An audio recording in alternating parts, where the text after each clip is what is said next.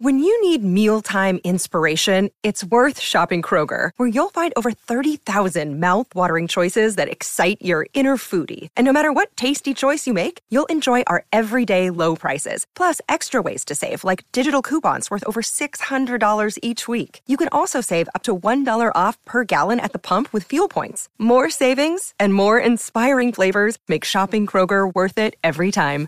Kroger, fresh for everyone. Fuel restrictions apply.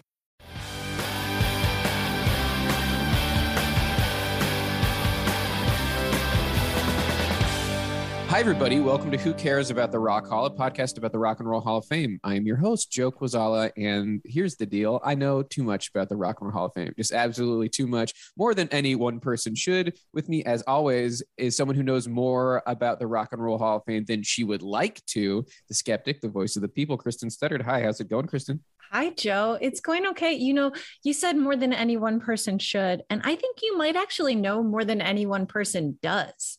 You might be. be. the Rock and Roll Hall of Fame expert of uh, the current li- living Rock and Roll Hall of Fame expert. It's possible. It's our guest is virtually bowing down, which I, uh, I was is- never going to mention that.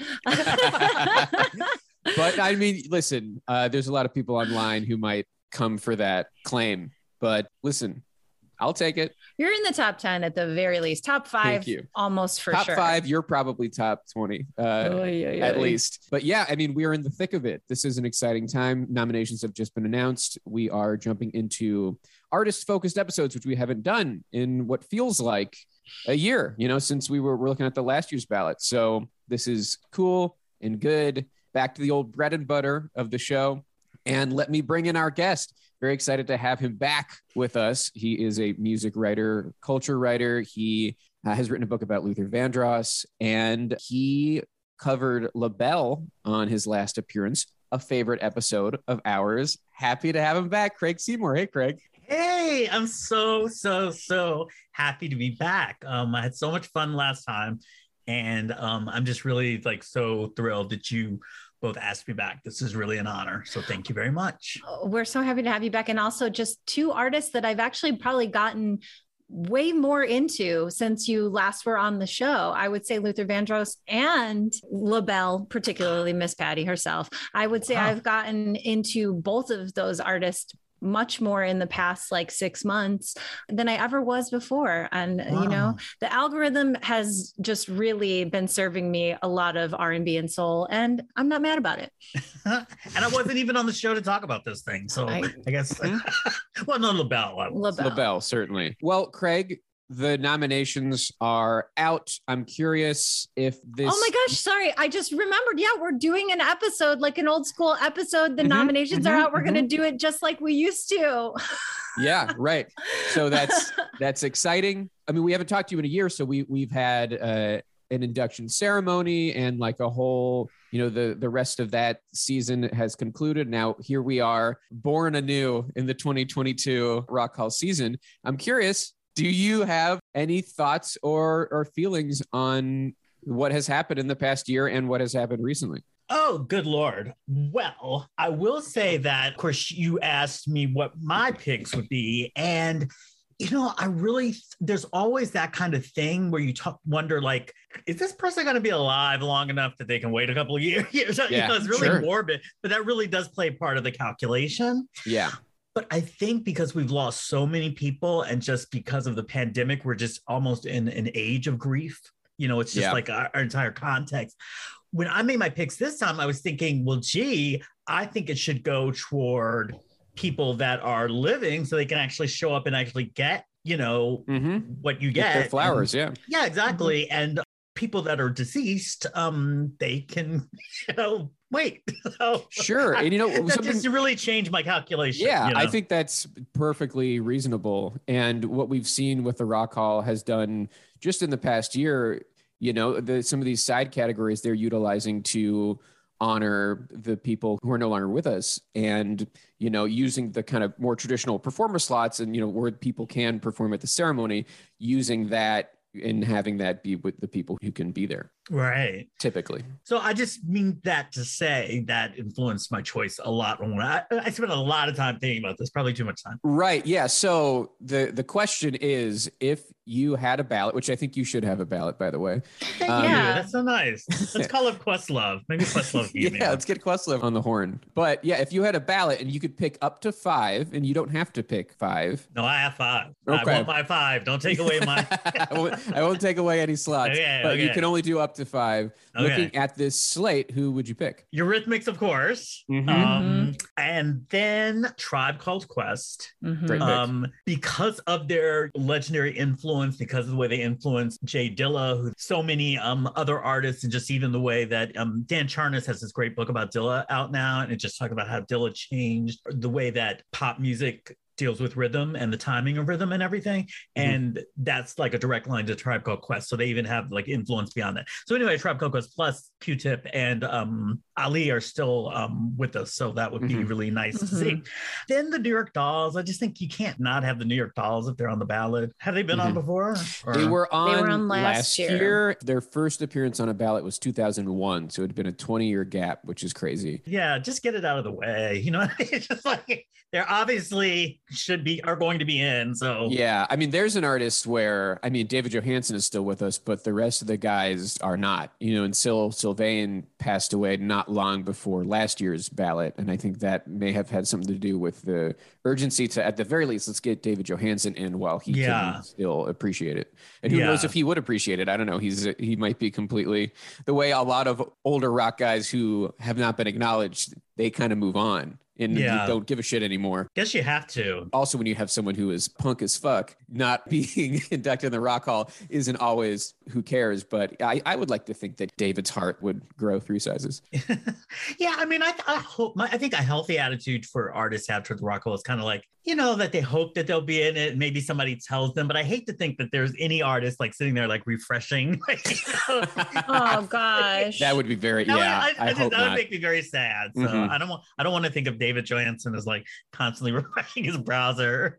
Yeah and i think i would i would guess that he's not but you know who knows And then I would say Dolly Parton, just because she's Dolly Parton. I didn't Mhm. think, you know, she's another person that has just um, done so much for music, done so much for the culture. Which helped give us the Moderna vaccine. Yeah, Mhm. that's- forget that. I mean she's got that x factor this year that nobody else has which is that she helped get us a vaccine And she pro- and she promoted people getting the vaccine, which Mhm. we didn't necessarily know was going to be a thing, but turned out to be a thing. So it was good Mhm. that she, you know, made that video getting the and even a song, even remixed Jolene the COVID remix. yeah, So- she made a vaccine Jolene Yeah. remix. Vaccine, vaccine, vaccine. I'm begging of you, please don't hesitate. And honestly, we love her for it. Not many people could do a vaccine parody of their own song, and I would like it. She Yeah. might be the only one, actually, like without it being just corny, you know, because she's like, Yeah. I, I helped get this vaccine she made. And I really hope that you get it. And maybe some of the people who might not listen to other people will listen to Dolly.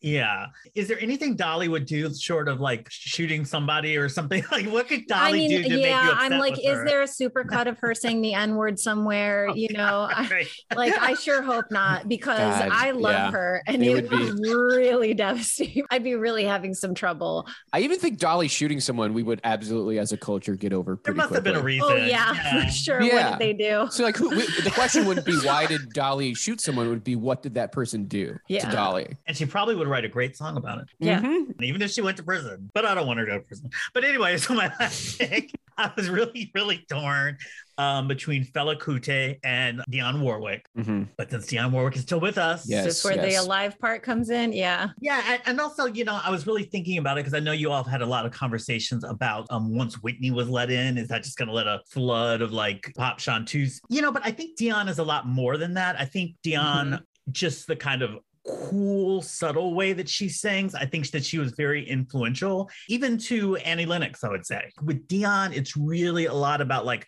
the phrasing and kind of the intellectual cool she brings to like romantic songs and you know she's never too pressed. You never really feel like she's gonna some gentleman effortless. Absolutely Yeah, effortless. exactly yeah. you know and, and if she loses somebody somebody else will come along you know and and she's wise you know she can ask you what's it all about alfie? You know and you wonder what it is all about you know she Yeah. really is. Sort of like, Yeah, I mean, Dionne often uh, when we talk to people, they're looking for something rebellious or like edgy because those are the things that we associate with rock and roll. But you make a good.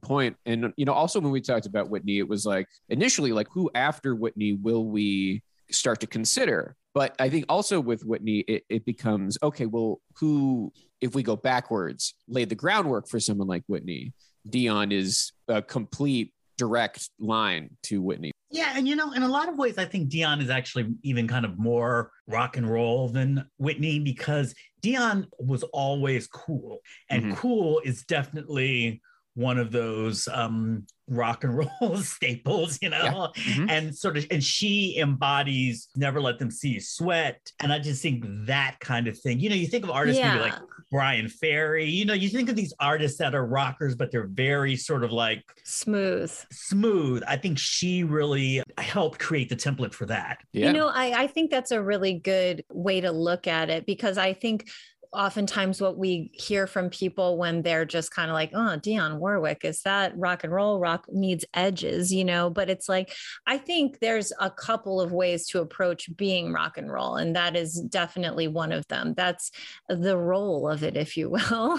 Uh, you know, it's kind of like smooth. At ease, absolutely unbothered, you know, Effortless, Exactly. cool. effortless cool that's an interesting way to like almost make the case for her rockness as well Yeah. because i think people push back on that because she did seem so effortless they're like oh smooth smooth means boring smooth means safe rather than smooth meaning completely just cool as a cucumber And you know what's really interesting if you think well, since Whitney and Dionne were related and they come from a big gospel singing family, Whitney very much, you know, you play Whitney, you hear gospel. You don't really hear gospel when you play it Dionne. It's like Mm-mm. she came up with her own singing style that incorporated her gospel training, but became this pop thing that was very, very different. So I think in terms of innovation, I think she really was a vocal innovator and doesn't get credit for that, the conversational way that she sings. Her songs have a lot of attitude. It's almost like she's giving the middle finger, like a, you know, traditional rocker, but she's wearing a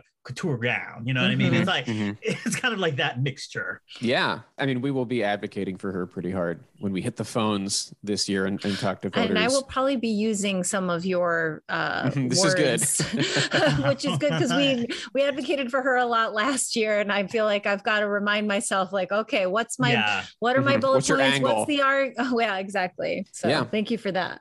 you are welcome. I won't trademark any of my words between. Thank you.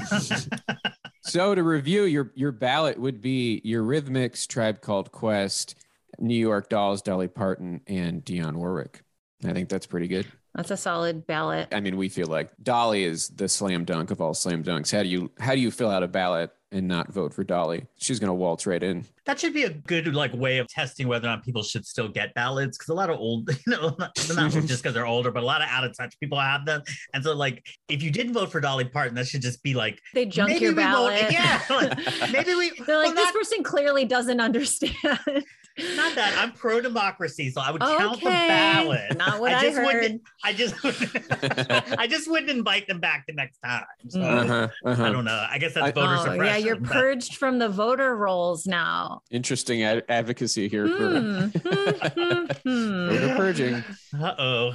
I mean, it's interesting because we approach these, these things strategically often. And when we talk to people and try to influence their ballots, talk about democracy, we probably won't advocate for Dolly because we don't think she needs the help. We Yeah. get the sense that she's probably fine. And there are other artists like Dionne, who we saw last year, did not make the cut, might Right. need that extra push to make it. And I think Pat Benatar is another one that we're Yeah. Yeah. We're oh my god, worried. that was so hard not to put Right. her on there. But it was like Mhm.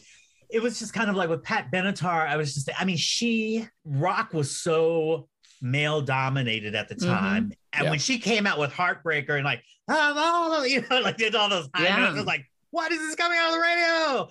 Yeah, I mean, she really did it. It's just, uh, I, she definitely deserves a place at at some point. It's just one of those hard things that, like, when I always get caught up. Here's the thing that I get caught up with your criteria. Please. I always get caught up on influence. I think when I was here last time, like I was thinking of influence almost like a photocopy or, or something, or not really a photocopy, but just something where you can clearly see the influence. And I Mhm. think that influence is much more diffuse and it can be in little things and things you don't necessarily associate. For example, um, Eurythmics are very influenced by the R&B group Sam and Dave, by the old school R&B group Sam. You would not necessarily think that.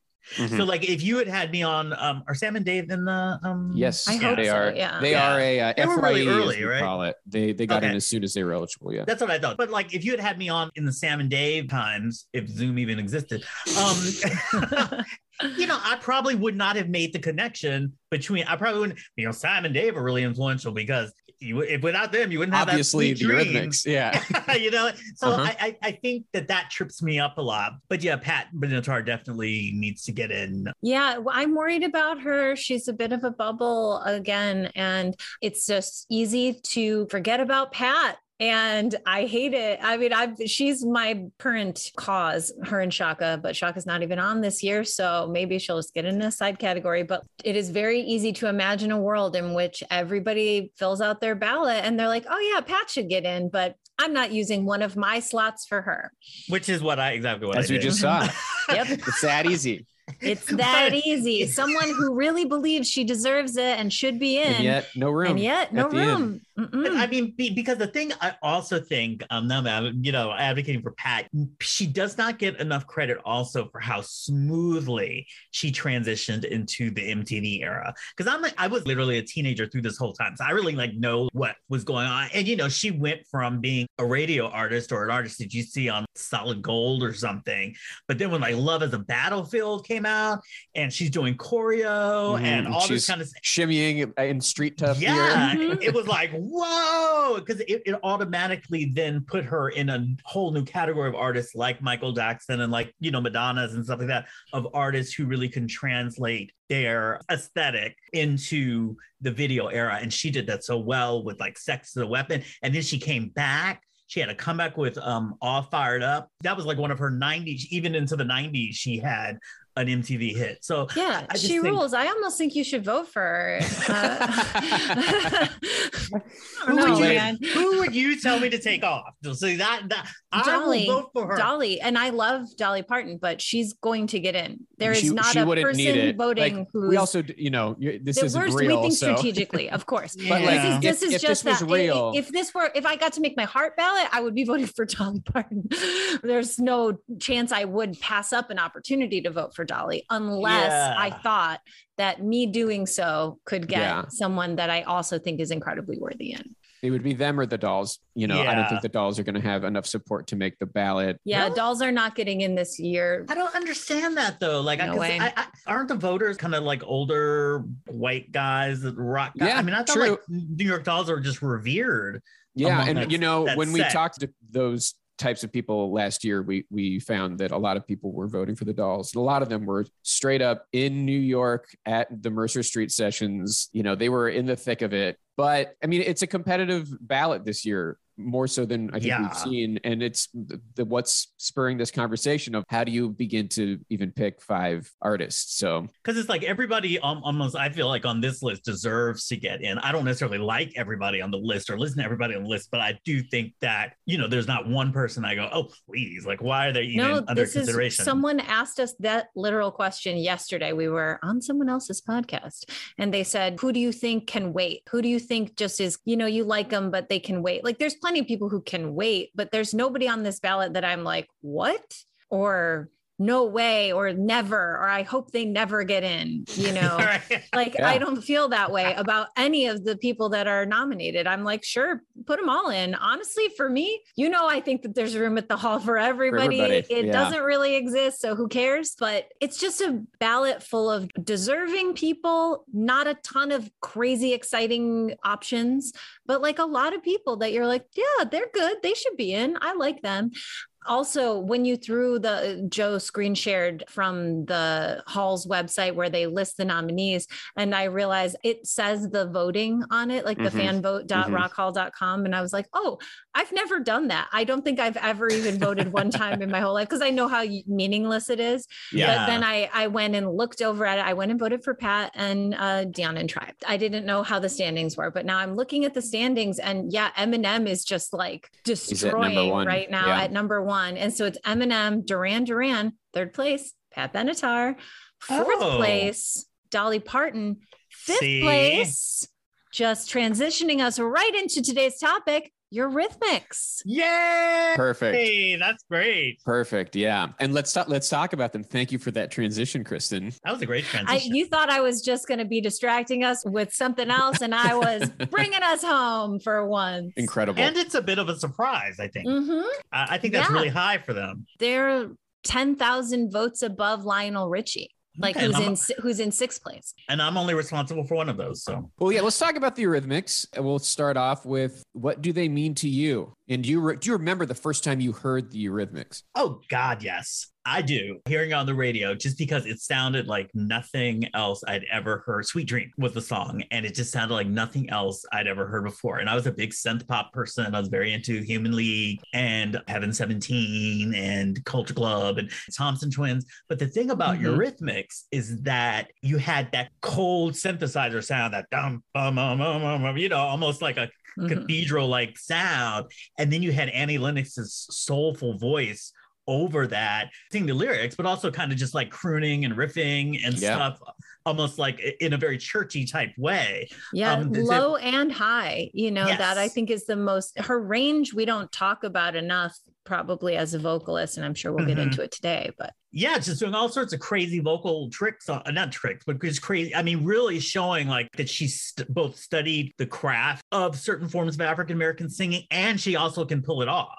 You know, Mhm. because what you have a lot of the history of rock is white acts trying to do something a black act is doing. especially white British acts, Yes. they have and, no shame. and they don't quite succeed, but yet there's something kind of charming in the attempt. I mean, I think that's a lot that describes a lot of the history of rock. You know what I mean? Oh yes. Oh Mhm. yes. But Annie was just sounded so soulful. And I mean, I first heard that on a black radio station in DC, WKYS. And then it became like a, kind of a video phenomenon and everything. And then I was just obsessed with her voice. Everybody I knew was obsessed. Black, white, was obsessed with Sweet Dreams. I, of course, continue to be obsessed to this day, where other people, you know, moved on with their lives.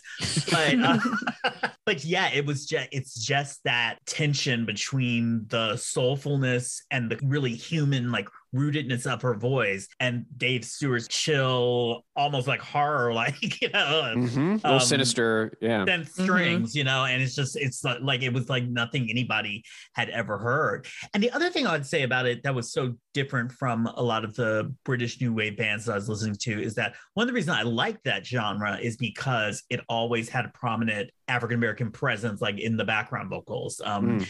The singing group Afrodiziak with Claudia Fontaine and Caron Wheeler, who would go on to sing lead for um, Soul II Soul on Keep on Moving and Back to Life. Two of my favorite songs in the entire Oh, world. Caron Wheeler is brilliant. And, you know, they were singing for like Elvis Costello and just all these people. And the thing about Eurythmics is that it kind of flipped it. It had the call and response, but instead of being like a male, a white male singer singing something and then this really soulful background, it's like you Mhm. had a soulful woman lead vocal. Up front, and also, yeah.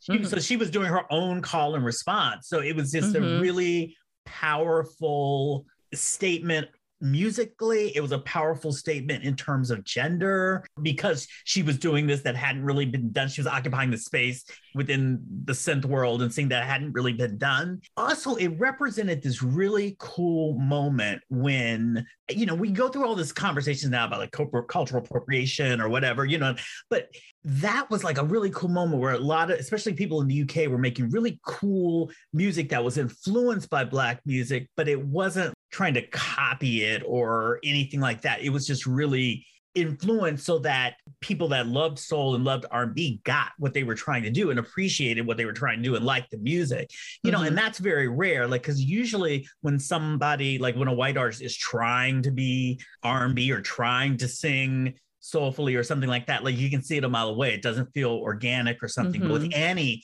it just always felt organic. That is how they made their big impression in sound. The way they made their big impression culturally Yep. had a lot to do with just Annie Music Lennox's videos. look. Yeah. And Mhm. just Yeah. you know, Mhm. the androgynous The and we had shocking. Yes. Yeah. we were used to like Debbie Harry, Blondie, you know, who was kind of Mhm. badass but still pretty quite and stuff like- feminine, quite Yes. femme presenting, and all of that. And then here comes Annie. with a in a shock of true- orange hair. Exactly. Mhm. Power suit, absolutely bondage inspired aesthetics and androgyny, and like really just shocking to look at and then in also like oddly incongruous to the sound Yeah. but also making sense, you know, because you had that kind of dangerous synth sound that sounded dark and things, but then you Mhm. have her very soulful vocals coming on top of this, and who you're expecting is not this yes. tiny white woman in Scotland, a- yes. yeah exactly this like exactly you're not expecting that to be the visual accompanying these vocals and then also you know they like leaned into that imagery you know Yeah. and really just they they were influential and incongruous in so many interesting ways that i'm just excited to see them on the ballot i'm so excited to talk about them today yeah, I, I- I'm excited to see them too. And I think, you know, one thing you said that was really important is that, you know, it's just hard to go back in time and realize what wasn't there before somebody, but the whole performative aspect now, like when we watch the red carpet and the Grammys, we expect somebody to have a Martian head or like, you know, Yeah. a tail coming out of their butt or just something like you know bizarre. dressed as a swan la, la. Yeah. A, a spectacle. we now expect kind of an extension of the artist's image to show up on the red carpet. So if you're Mhm. weird, we want weird. If you're this and that, Mhm. you know, but that was not happening back when Annie Lennox performed at the Grammys and she was wearing, she wore this like Mickey Mouse costume that was kind of like Mickey Mouse bondage, you know? Well, Minnie, I guess. Minnie Mouse, like kind of reimagined as a dominatrix. People lost their minds. And now uh, it probably would not even warrant like a notice on E or anything like that, but people really lost their minds that somebody was wearing something that looked like a costume. yeah she's wearing like a leather mini dress Exactly. And mouse ears. m-i-n-i dress and then she's wearing m-i-n-n-i-e E mouse ears Oh, ha, ha, ha. yeah, that's a good one. Yeah. yeah it's like not that outrageous at all but yeah, Yeah. people probably And it's it's one of many shocking looks that I mean, one of the more famous ones is when she was dressed essentially as Elvis at another Oh, Grammys. yeah. Yeah. Uh, which was something that was not really done, and I believe the even the producers of, of the Grammys were not aware that that was happening and thought she wasn't there because they didn't recognize her. Oh, because they did record. And what Yeah. people don't understand too, I think, is that this was back in the days where there were only three networks.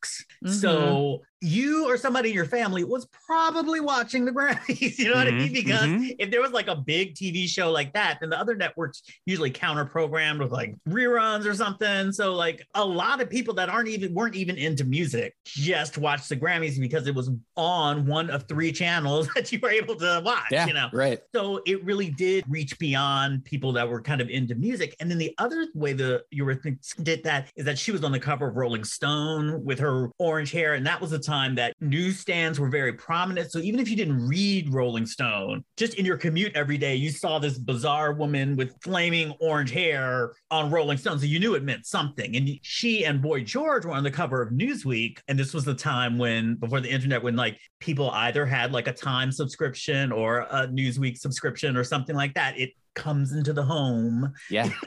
like. Right. So, I mean, there was just a lot of visibility of pop figures in the 80s where that there's no way to compare it to even what happened in the 90s just because media diversified diversified much. yeah yeah but in the 80s like that's why these artists are so iconic in people's minds because they really saturated the limited media landscape that was available at the time Well, and also, you know, not to again belabor how important and impactful MTV was in giving people an image to identify with the music, you know? And so you were able to sell also another part of what you're about. And you have access again to a lot of people who are not necessarily there to see your music video. They're waiting for the one that they want Right. after yours. And then they'll sit through yours, you know, and be like, okay, what's going on with this lady with the whip? Yeah, Or- what's this cow doing here? yeah, like all kind of also, thing. so weird. Or, Yeah. okay, you know, I'm waiting for Duran Duran or whatever. But I think people were exposed to other types of music way more often because of that, or, you know, whatever was Yes, MTV definitely. programming, you know. Mhm. No, I, I definitely think that's the case. And you know, another thing that UK acts and a lot of international acts did really, really well is they understood the sort of aspirational nature of music videos in a way that I don't think US acts got at first. You know, like here comes the rain again. She's like on some mountain wherever. You know, it's like Mhm. she's, they're taking you to like these really bizarre places and like creating these really bizarre like that conference room and sweet dreams or like the nightclub and who's that girl it's kind of like they're taking you to these places where a lot of us acts at the time were just doing concert videos you know just showing Right. up a car Mhm. or it was like billy squier just flouncing around in some satin sheets but it wasn't really like, Mhm. A creating cinematic. mood. Yeah, exactly. You know Mhm. what? Yeah, I don't want to be in Billy Squier's bedroom, but I wouldn't mind being at the nightclub with um Eurythmics and who's that girl? So, Yes. Mhm. Sure. No shade to Billy Squier. But, you know. No, I mean he suffered enough from stroke that me, video. stroke me. Yeah. Oh, boy. Well, I think it's it's time to get to these uh, categories that we haven't Okay. done in, in so long. You know, because the Rock Hall doesn't have a list of categories, so it is often difficult to understand why an artist gets in or why it takes a long time or if they'll get in at all. So uh, let's take a quick break though, and then when we come back, we will dive in once again into the categories. We'll be right back.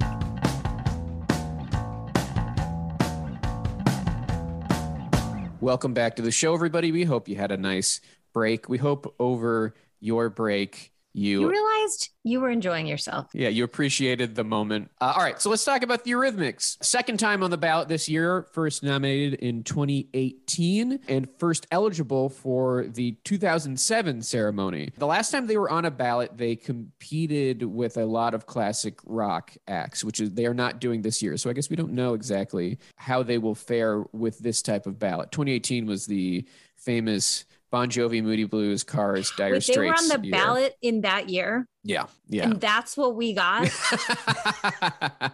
Ooh, also- my got- beef we with got- 2018. we got Nina Simone, but yes, we, that was that year, and Okay. so they were up against a different type of artist than they are this year. It's interesting though, because the cars got in that year. And Mhm. I feel like it's almost like, yeah, if we're going to get anywhere near New Wave, let's just at least make sure it's men, you know? yeah, more obvious guitar. please. yeah. Okay. Uh, that was also the year when Radiohead did not get in on their first year of What in the damn Yeah. Hell? A strange year for sure. You know, absolute. people say stra- 2020 was a hard year, but for me, it's 2018. in terms of the Rock Hall. in terms of the rock hall, it honestly is. Yeah. I'd take I'd take 2020 over 18. It was a sign of things to come, I It guess. was an omen. Oh it was a oh bad omen.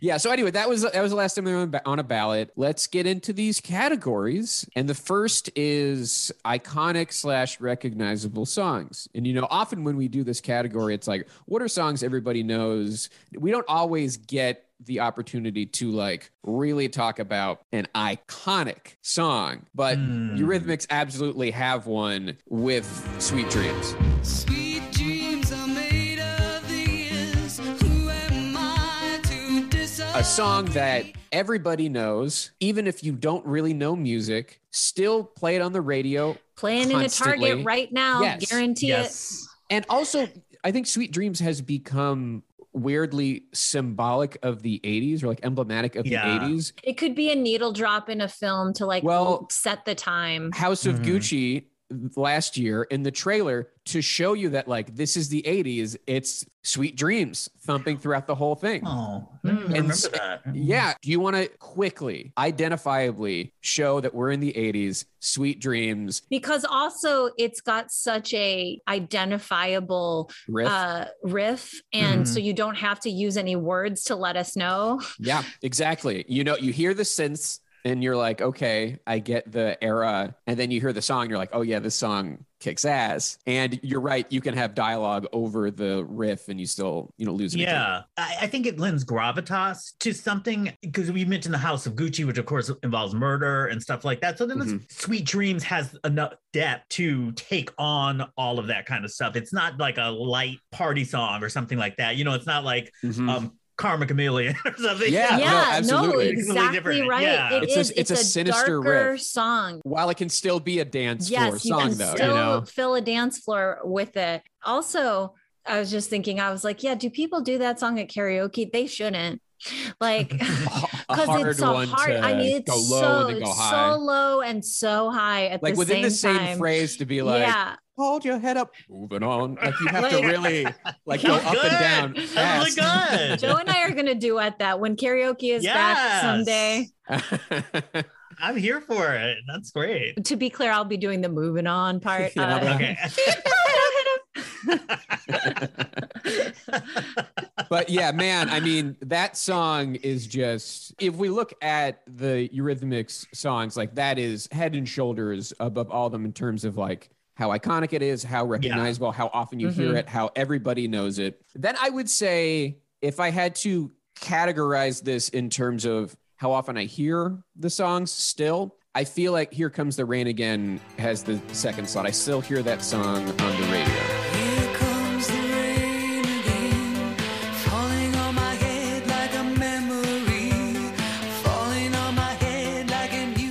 Then. I'd say there's another drop, and then that's where we get to Would I lie to you? Would I Lie to You, which I think is another great movie trailer song, but for different reasons. That's Oh, yeah. that one's more fun. That one. Yeah. Hey, you're dealing with a rascal. Okay. Yes, there's He's a mix up of some All right. sort. This is a this is a bad situation, but it's probably going to turn out okay. Very different type of movie. Yeah. But that song really, if you had to ask, say, what are the roots of the Eurythmic sound, you play Would I Lie to You, because that relates to like the Sam and Dave and all Mhm. that kind of stuff that Dave yeah, was the talking about. horns are so Yeah. prevalent in that song. I hadn't thought much uh, before we started this episode. If you can No imagine. kidding, Kristen. that I just came in cold and now I'm getting hot. I hadn't realized just how soulful Eurythmics music is because I do think of them as such a new wave band and so synthy. Mm-hmm. But yeah, obviously, like Would I Lie to You is a soul song. I mean, They were trying to do a so like an Yeah. R&B review, you know, with the Mhm. all the horns. and all Bum, bum, bum. I mean, like Yeah. it's all in there. And just really thinking about it right now, bear with me, audience, if you've already thought about this, but like it is occurring to me just how soulful so much of their music was. And I just remember when that video premiered on MTV, like me and all my friends were just like, we loved it, obviously, but it was wait a minute. Annie, last time we saw Annie Lennox, she's like super cool. And then all of a sudden she's on stage and like got Martha and the Vandellas dress and you know, like just really singing and belting it out. It's like, oh my gosh, just that performance thing. You know, we're used to, we were used to people like Madonna, like maybe changing their image per project and stuff like that, but like almost becoming an entirely different person. That was kind of different, you know, and it was just like, oh, there was a lot going on with pop music in the 80s that paralleled lot of um, social tensions. And it was very much like New Wave was associated with queerness and androgyny and women and, you know, there's all the, Mhm. Mhm. those kind of things. Whereas like rock was just and like, men wearing makeup. yeah, yeah. All this confusing, stuff, you know, quote unquote. So just to have them come out like that, some of my friends did not like that because they felt like they were going too much in the rock direction. And so that they were like leaving, they had used to be kind of like the voice and image of the marginalized. And then Mhm. now they're doing this like Now she's in like a tight black mini skirt exactly, dress. exactly. She's wearing red lipstick. She's got bleach blonde hair. You know, Mhm. it's like much more conventional, like Mhm. femme Yeah. approach. She's standing, she's hot, she's in front of a band, you know, she's singing into a microphone. We're seeing, I, I was just looking up images from this music video to try to jog my memory. And I, I do remember this music video. But yeah, I could see that people might feel like, okay, well, what the hell is this? Yeah. Where you you're supposed to be blindfolded somewhere. And instead I'm seeing, Yeah. you know, you look like you could almost be the eye candy in like an all male rock band's music video. That's like a traditional dynamic of a bunch of men in the background and then a hot woman at the microphone Yeah. singing. I mean, I really had, I would say, of my friends, all like they really hated when Dave Stewart picked up the guitar and was no longer that synth sound. Mhm. They really felt betrayed, you know, just because the guitar was so at the in the 80s, it was just so associated with kind of like metally stuff and homophobia and racism Mhm. and all that kind of stuff. And the new wave world felt like such an oasis, felt like such a safe space and oasis for somebody to bring a guitar into it. It's like, oh Yeah. no, you know, what are you doing? yeah, so um it's interesting. it, it was weird. They lost a lot of people with that, but they gained a lot more people in terms of because it was a big pop hit and it was a big like album radio hit and everything like that. So it was kind of And like it's a. a, great song. Oh, I love you know the song. I I, mean? love the song. Yeah. And Yeah. Not- Nothing against the song. I always Yeah. love the song from day one. to their credit, you know, they were experimenting with the sounds that they were making, you know, and it's it's funny how something that is sonic could be perceived as an affront. Yeah. it was the opposite of Dylan Goes Electric, you know? Yeah, yeah, it's going the other, going backwards from that dynamic. The the other song that I, I think of that's also at that level that you hear sometimes that I think is Mhm. very rock forward is missionary. Don't mess with a missionary man. Ah, ah, ah. Don't mess with a missionary man. And that's on Revenge, which is one of their albums that is Oh, very very intentionally more traditional rock versus the electronic synth sound. Yeah, and just such a great al- I mean, just the songwriting on that album is just because what they did with that album, um, and they've never released this, which was really um kind of like irritating.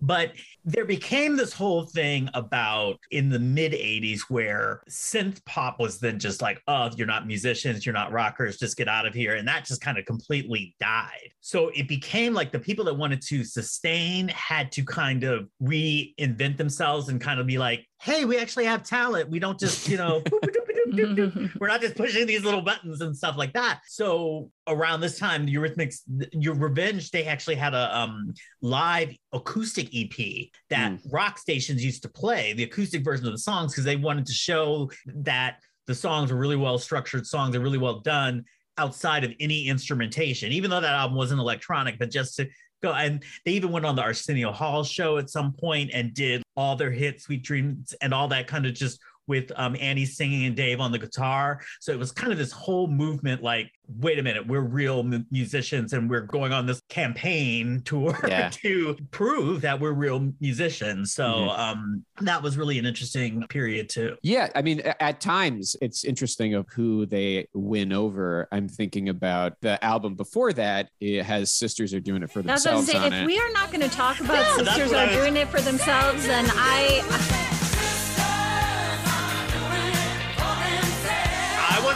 say anything, but I was like, okay, well, we- we're going through these top songs now, and Yeah. how Yeah. we it's like But you know, that- that was the uh, famous duet with Aretha Franklin. And if I have to say, I feel like I don't hear that song as much anymore, just kind of out and about. I think too, you know, that could be a needle drop in a different type of trailer. Uh, yeah, no, you're right. think I think we Totally. probably uh, have heard that one. We're not hitting all lately, different types of uh, but that's here. a different, you know, movie. A woman is out there trying to make it. well, the story is they wanted Tina Turner for that. Really? I didn't know originally. that. Um, That and couldn't better. get her, but they were like, "Isn't it Couldn't funny that get like her. interesting? The second choice, so to speak, is like the, the greatest soul singer of all time. They had it's almost like laughable that like that's what they were settling with. They didn't think that because they were just oh, like, oh Tina yeah, would have been great. Tina oh, I mean, really Tina would have been would've great. I would've would been love awesome. to hear. Is there a version of that out there? I'm like, you know, because she was so big in the UK. I'm just like, there had to be Well, there I has think to be a time when they sang that together. Once Aretha does it, then it becomes Aretha's, you know? And almost like out of respect, you don't do it. If you listen to Aretha's Amazing Grace or watch the movie, which I highly recommend, you can hear how Annie studied Aretha's riffs. I mean, you can hear those exact riffs that she does, like on Amazing Grace, on Sweet Dreams. You know what I mean? Like it's it's that literal. I mean, the, the same thing. And so she, of course, you know, when you get to work with your idols, Annie was just so excited to work because they did not record the song together. So the first time they met was when they were doing the video. Mhm. And then, you know, as a lot of people know, Aretha doesn't like to fly. So they couldn't do the video in LA or New York or the UK or Scotland, you know, whatever. They had to do it in Detroit. So they fly to Detroit to do it and everything like that. And Annie's so excited to meet Aretha. And Aretha just comes in in like some kind of big car, a limousine, a Cadillac or something. a, a And she- Cadillac, a pink, a pink one, maybe. I don't know. and she's wearing like this huge fur coat and it was like the middle of summer i think and you know she's just very like putting on air she doesn't she's not friendly she doesn't talk to annie at all and all that kind of stuff and so they came away with it saying there was a really bad experience but and i think even in the video they're standing like it's almost like pre-covid they're standing like uh, Six feet apart. in the video there's social distancing so Mhm. I don't know if that reflected, you know, the mood on set. But yeah, that was a memorable song that wasn't necessarily as good of an experience as it might look like on video. Interesting. Or Annie Lennox. I mean, Aretha may have thought it was fine. I don't know. You know, the two of them, I don't know if they did any live performances before this, but famously at the 25th anniversary of the Rock and Roll Hall of Fame, this big concert, Aretha and Annie performed together.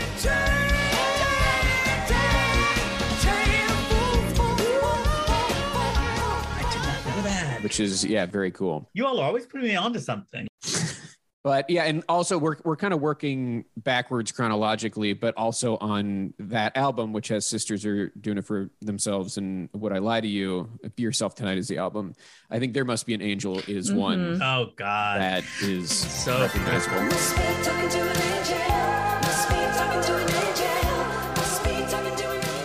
and Stevie Wonder on harmonica. Right. wow. You know, the Be Yourself Tonight, that was a really pivotal album for them because that also had them, because again, they started off with this kind of synth pop stigma, but by Be Yourself Tonight, you have Aretha Franklin on it, you have Elvis Costello, and you have Stevie Wonder. So it's kind of like that's the point that musically, I think, in terms of the musical community, Mhm. people officially took them seriously as being, you know, real musicians who are in this for the long haul. I know Dave Stewart started getting a lot of production gigs and stuff. That seemed to be the moment where they crossed over into being just kind of an accepted, not like a hair band, not being written off with the Duran Durans. I'm not saying anything about Duran Duran. I like Duran Duran, but just but those type of artists that were kind of written off the synth pop, the Human League, and all that kind of stuff. Be Yourself Tonight was sort of the album that took Eurythmics out of that context and put them into like another context. Mhm. They got serious cred, and Of seri- it- exactly. It's Mhm. serious musician cred. you could see that with the guest musicians on on that album. And again, we're working kind of backwards, but they released two huge albums in in 1983, Sweet Dreams and Touch. In terms of what was on Sweet Dreams besides the title track, Love is a Stranger, I think is maybe my personal favorite and maybe a song you will potentially hear out and about.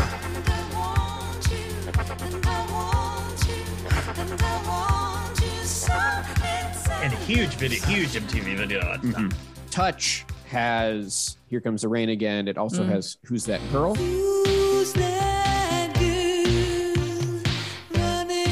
Which is another you know video where Annie is completely transforming her look. I think she has like a long blonde wig on that one. And then as we talk about the Eurythmics experimenting with sound and doing songs in a style that you might not expect, right by your side. And that song is essentially a calypso song Mhm, Yeah. and a completely different vibe, even though it still feels Eurythmics. It is just, you know, And that's what they closed the tour with. I saw that tour Mhm. and they closed with Right by Your Side. yeah, that was just an amazing era for so many reasons. One of my favorite groups, they won't be nominated for the Rock and Roll Hall of Fame, but Bananarama.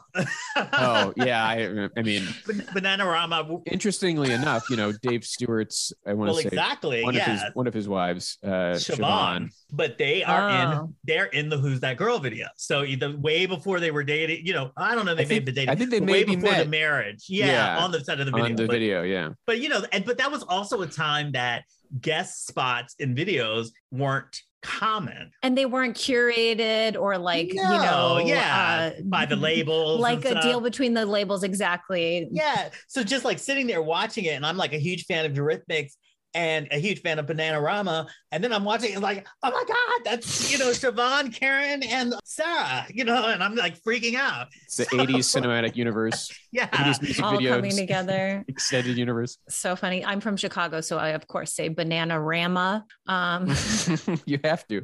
get I a I lot of say, but- ah. I say banana ra- ban- banana I say rama. banana rama. I say Only- banana rama. I say banana rama only because you know the single "Do They Know It's Christmas?" Mhm. Mhm. Right. Well, on the B side of that, the artists that are on the record are just like talking, just like talking crap over the beat for no reason. Mhm. And so, so Banana Rama, they go like, "This is Sarah, this is Siobhan, this is Karen, and we're Banana Rama." Happy Christmas.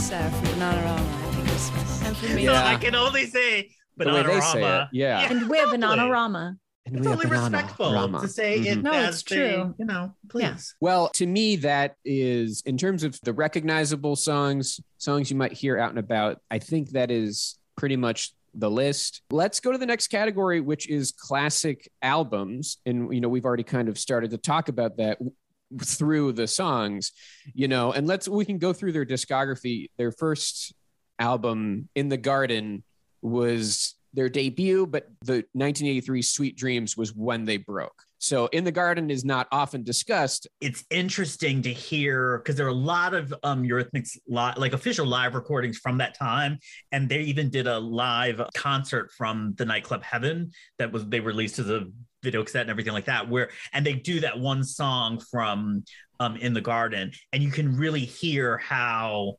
they change the sound how like they hit on something with that song and then and out of that came sweet dreams and all the other songs. So that's why that one song on In the Garden was like the catalyst for their whole change in um, sound and outlook. Was it Never Gonna Cry Again? It's never gonna cry again is what I'm talking about.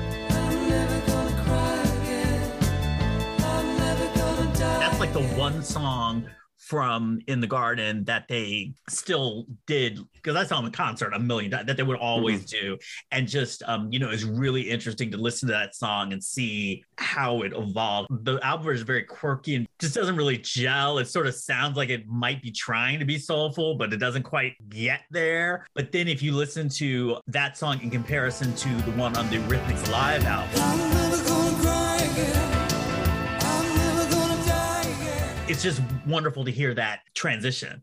But just really quickly, the reason why I think the Eurythmics Live CDs, because it's the double thing, are so great is because they didn't just do one concert. They listened to recordings throughout their entire career and just chose their favorite ones from different tours and stuff. So you really get to hear like different arrangements of the um, Mhm. songs and different things. So it's a really a wonderful live album if people want to check it out and hear the evolution of their sound. Yeah, live 1983 to 1989 is, Yes. is the name of that one. And uh, I think that's a good move. I mean, I get the idea of Mhm. like, here's a show, but if you can also be like, because this was released after they had broken up and they started doing solo projects. It was released in 1993.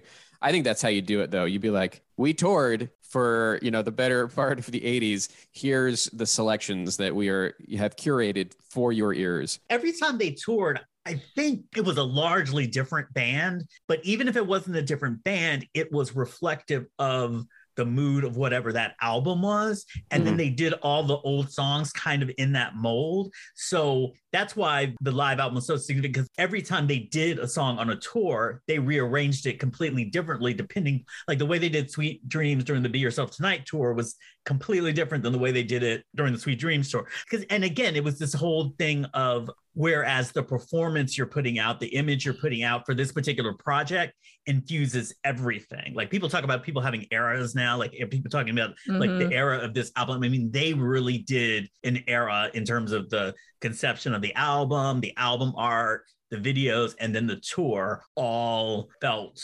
connected. And even Yeah. with the old stuff. And I think that's great. Gives you a new feel for the songs, new takes on the songs. So 1983 was the big breakout year with the Sweet Dreams album. And then they managed to put out another album, Touch, that same year. And those are two of their biggest albums. You know, often when you see a big breakthrough album and then another album come after it, it's a bit of a rush job or like they're trying to keep the momentum going. But both were super successful and are both Mhm. highly regarded albums. Yeah, and in this case, I think it was one of it was more like an international thing. It's weird for people to think of it now, but back in the day, international artists could not release an album at the same time internationally. Most people, some huge people could, but could not release the same because it was so important to do like local media and to be on the TV and stuff and to tour in order for people to get the message out because you didn't have social media, you didn't have all this kind of stuff. Sweet Dreams was just released so much earlier in Britain that by the uh-huh. time it came, got became a hit here, it was already time for Touch to come out. So if you look at when they were released in Britain, it, it seemed it makes a little bit more sense. But the great thing about Touch too is that they released a project called Touch Dance. Mhm. Um, and a lot of people know how much I love dance music. But anyway, that had it remixed by people like John Jellybean Benitez, Madonna's ex-boyfriend, and Francois K. So it was like that made me even fall in love with them even more because they really understood club music enough to release a whole album. And this was before people were were just releasing remix albums and stuff. This was really, really a different interpretation. And because it was an album and not just like some single for DJs or something, the clubification of the music, so to speak, was made to feel a part of their overall artistry as opposed to something kind of on the side just for the club people.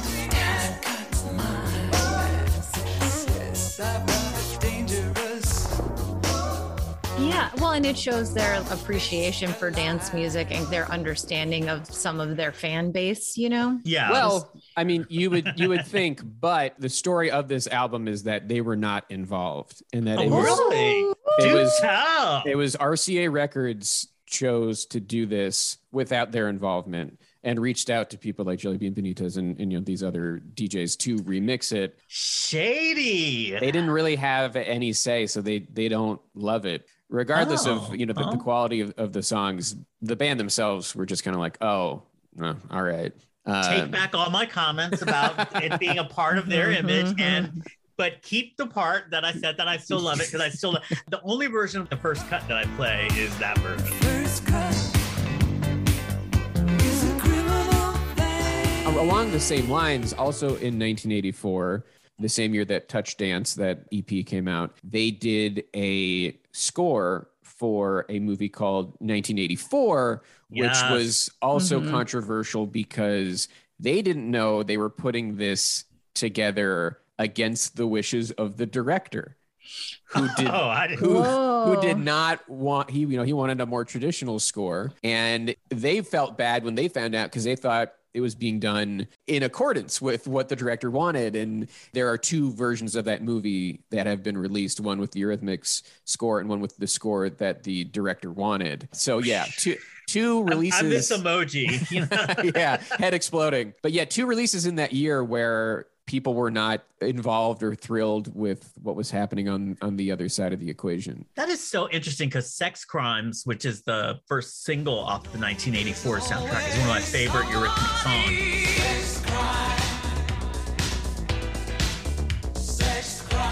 And I think it is the song that is the perfect segue between the electronic sound of Sweet Dreams and the later kind of more rockier sound of Would I Lie to You. Sex Crime is exactly that. You know what I mean? Mhm. Like it's on the where- path Mhm. between the yeah, two. it's exact. It's like you have the instrumentation that's all electronic, but the way she's singing and stuff, it really has that R&B review type of groove. I, again, that's one of my favorite songs, and I don't think it's streaming anywhere or it, it's very hard to find. I love Oh, the 12 inch, and the 12 inch is like really, really hard to find. Like two, I mean, of course I have it, but it's kind of hard to find. Yeah. so. And then, yeah, Be Yourself Tonight was 85. And then you've got Revenge in 86. So it's a full band and you can hear the roots of the R&B artists that they loved.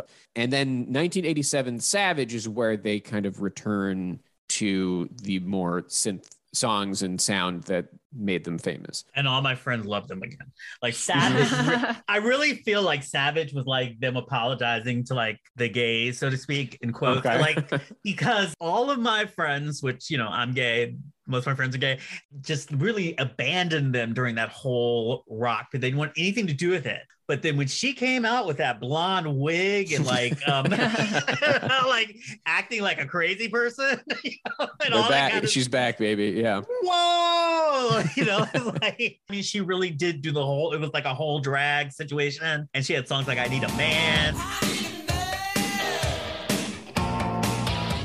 the old sweet dreams people and the touch people who like didn't mess with the other albums were back for savage even though it was a huge flop commercially like among their core fan base and among people that listen to edgier music and you know alternative music and stuff like that it really did make an impact. But it was just so late in the game for them to be considered cool by like a younger generation now so much time had passed since sweet dreams.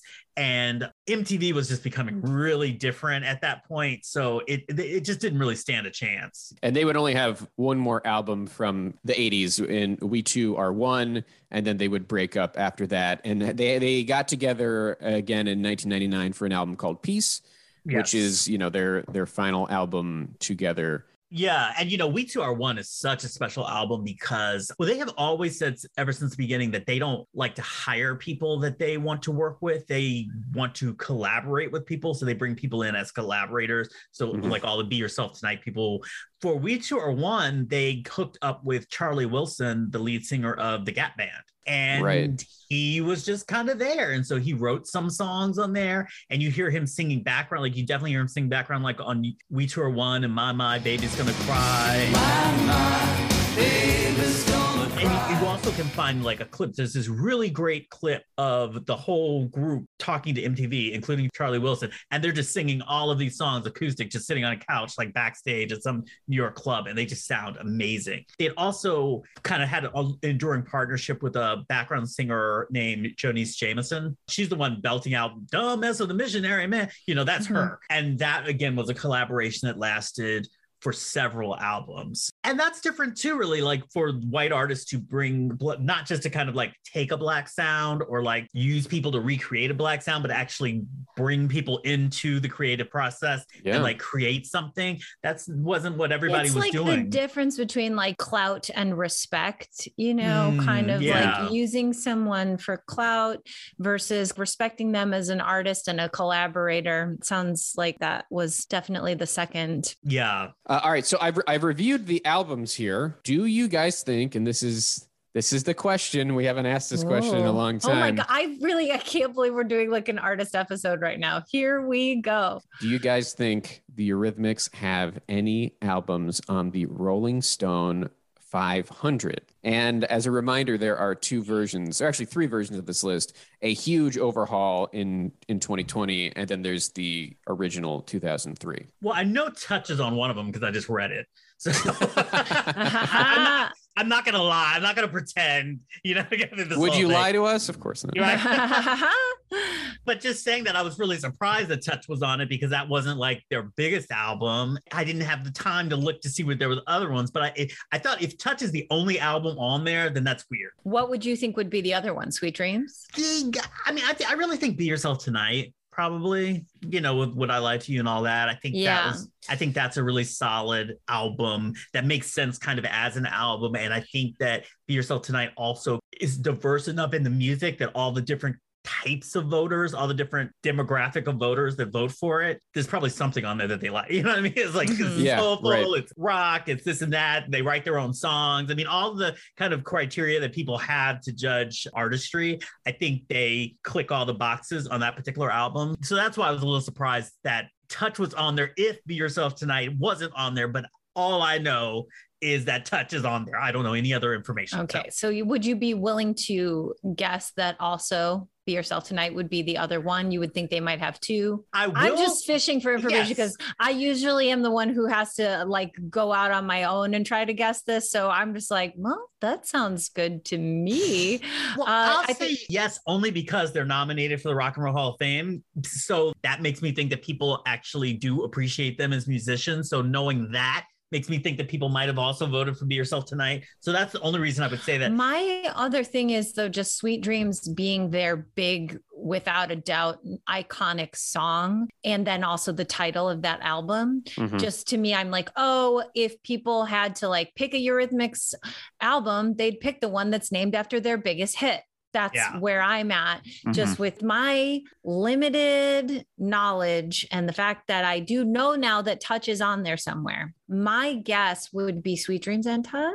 Okay, so I'll end the suffering here, and I'll I'll just let you Mm. You'll guys never know. know because we don't even get to ever take breaks. No weeks off. You will never end my suffering, Joe. So Touch is the only Eurythmics album on the 500. Shocker! Now, And- I- is it only on the most recent iteration or did it get dropped off? It got dropped off. It was on the original list, and then it got dropped off. I bet there's an Annie Lennox solo album on there now. Mm, no, I, I don't think so. Because I could see making that replacement, you know, because her first solo album was so big and such an artistic. yeah. Mhm. Diva is such a thing that I could see somebody going, well, let's just if we're going to acknowledge her for her voice, It's not, it's just not give it as deep as all that, Craig. Mm. It's like thousands of disparate people just sending in Yeah. whatever comes And in it- their stupid heads. It whatever I- I- happens I did vote for that. Now I was included among Ah, that, so yeah, well, I I'm- am My a bad. Rolling Stone album voter, That's well, see, great. that's interesting. and I didn't vote for any Eurythmics albums. I don't think. well, well, well. And the truth But comes wait a out. minute, How wait a- could this happen? How wait could a- it happen? How could Pat Because- Benatar get beyond the bubble? How could the Eurythmics have no albums on the Let top Craig 500? explain himself. Let Craig because explain because himself. because they don't give you 500 choices. They only give you like 50, I think. 50. Yeah, 50. Oh yeah, you only got 50. I'm so you know what 50 that is makes it better. A lot. It isn't a lot. I do think No, it should be more than 50. Because it should be more than 50 because the other thing that they do, if you read it in, which I think is so is like they go 90% of the contributions only got one vote. But like something is really wrong if there were so many albums that just get one vote. I don't know. It just seemed really, really weird. We that- maybe need to expand. Yeah, like number what that- is this list? Mhm. Now, where do you guys think it fell on the list? So this is in 2012. Let's do 2003. It was revised, so there's a minor change for 2012, but it's you know I could give you both of them, but I'm still confused a little bit by its inclusion. So I have to just say this just because I, I'm trying to Yeah. reconcile things and make it make sense in my mind. The Touch tour was really, really dope. It was small theaters. And, you know, she had on, I don't know if you've seen the Right By Your Side thing with the leopard hat and all this kind of stuff. Oh stuff. yeah. mhm. A- a- you know, it was all that. And it was really a fun time. And not at a stadium or something like that. You really felt a part of it. So I could see if you were an, an older music journalist, like a person like me, and you saw the Touch tour, I could see you having very, very warm, good, fuzzy feelings about Touch enough to put it on your ballot. And that album cover Oh is a God. Mm-hmm. very iconic image. I think of it as the most iconic Eurythmics Yeah. cover yeah. image. And so she's she's got like a little hamburger mask. yeah, and then it's the- like very it's like Blade bright Runner. I don't know if Blade Runner was before or after. It would have it would have been b- before by so, like a year. Yeah, so you know, yeah, he says hamburger rather than Blade I mean, you- Runner, which is a weird move. You look at the mask she's wearing and tell me it's not a hamburger mask, and uh, you know we'll talk. But where do you guys think it fell on the list? I think 312. I would like See, to bid 312. Part of this game, Craig, is just throwing Is out it- a number. Oh, well, yeah, I, you just throw Is out a it the number. highest without going over, like Price is Right? Where No, it is no, no, no. not. You it's just just closest. whatever Okay. number I, you I, want. and I'm preternaturally good at it, but I'm way I'll out of say practice. 444. Okay, Craig is closer. Guys, in 2003, Touch by the Eurythmics came in at 500. Oh, I was almost gonna say that. The It was- steamy nerve. Wow. coming in just under the wire. And then it was Wow. re- when it was revised, it went to 492. Uh, completely meaningless, a meaningless move, but sure. And then uh, yeah, then it was off for 2020. So I mean, like the old Rolling Stones set certainly thinks Touch is a classic album. I think you could also you can make an argument. I mean, Craig, you just did kind of for Be Yourself tonight. And I, and you know, I think also Sweet Dreams was a breakthrough. I don't think any of these albums, especially in that period where it was going, you know, they put out good albums, and that kind of connects to the next category, which is critical acclaim, five stars. Like I, I feel like the critics love the Eurythmics. They were weird and daring and continued to experiment, and that's all the stuff that critics really can sink their teeth into, and you're doing it while making very catchy, very popular music. Kurt Loder, um, which people know from MTV, wrote in Rolling Stone and Rolling Stone cover story in 83. He said, Soulful is the word, although Eurythmics music makes no pretension to black style. So even from beginning, they were understood as being soulful, but not being minstrelly or something. You know what I mean? yeah. And then Yeah. um, Robert Christgau said about Revenge, that he was like, this is rock and roll as sheer performance, paraded with pride and a glint of humor. So it's like the critics did get them. Like I think both Yeah. of those, sta- you know, Mhm. like a lot of times you can be you could be critically appreciated, but they don't quite understand what you're doing. But I think in this Mhm. case, Mhm. they were critically appreciated and the critics got exactly what they were trying to do. Probably in some ways a lot more than the pop audience in many ways. Yeah, I was going to say that they to me seem like very much a band that is for critics and then for like a hip audience. You Thank know, you. like yeah, I'm a big fan. I, I just I just think anyone who was into them from the start is probably incredibly cool uh, and has great taste. Uh, but it does feel like they were not trying to appeal to the masses on purpose. That they were saying, "Hey, you know, the door's open a crack if you want to come in," but they were not just knocking on every single house in America's doorstep and said, "Hmm, yummy, just here's a spoon." It feels like they were intentionally trying to be interesting. yeah. And then they had this undeniable pop sensibility as well. You can't hear Sweet Dreams and be like, that's not a catchy song. like, Right. even if you Mhm. hate it, you can't say that it is not catchy. Right. Yeah. But it doesn't feel like it was made by a factory of producers on a writing boot camp to generate hits. No. Well, you know, what happened with them a lot of times is that they, well, you know, they switched labels a couple of times, and each time it was kind of like, after Savage, because after Savage was just like really didn't sell in the state. other to Mhm. my gay, my fellow gay friends, you know. Yeah. So it's like then they had to come back with We Too Are One. They went on this kind of acoustic tour, you know, where they were showing everybody that they really kind of had the bona fides to do that.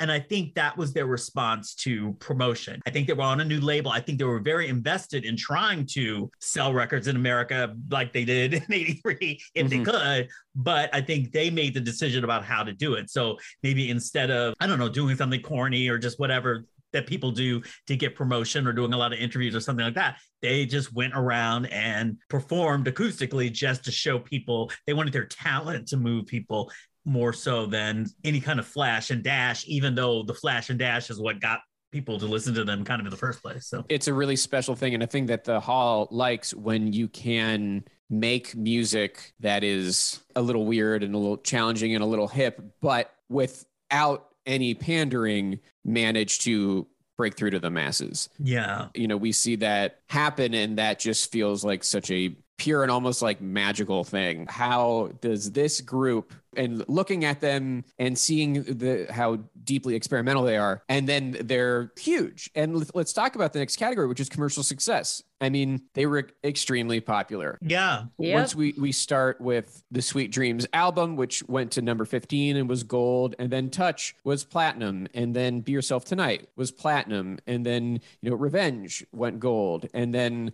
you know like we said, Savage didn't do as well, but still doing all right. And then the last two albums, Savage and We Two Are One, from that period of the 80s, still you know breaking or close to breaking the top 40 on the albums list they sold a lot of records. I guess They did. is- is and I'm I saying. think, and the uh, the important thing I think to realize about that too is that they sold a lot of records internationally because I think Mm, that's sometimes yes. things that we can lose sight of in the states for bands that are from overseas.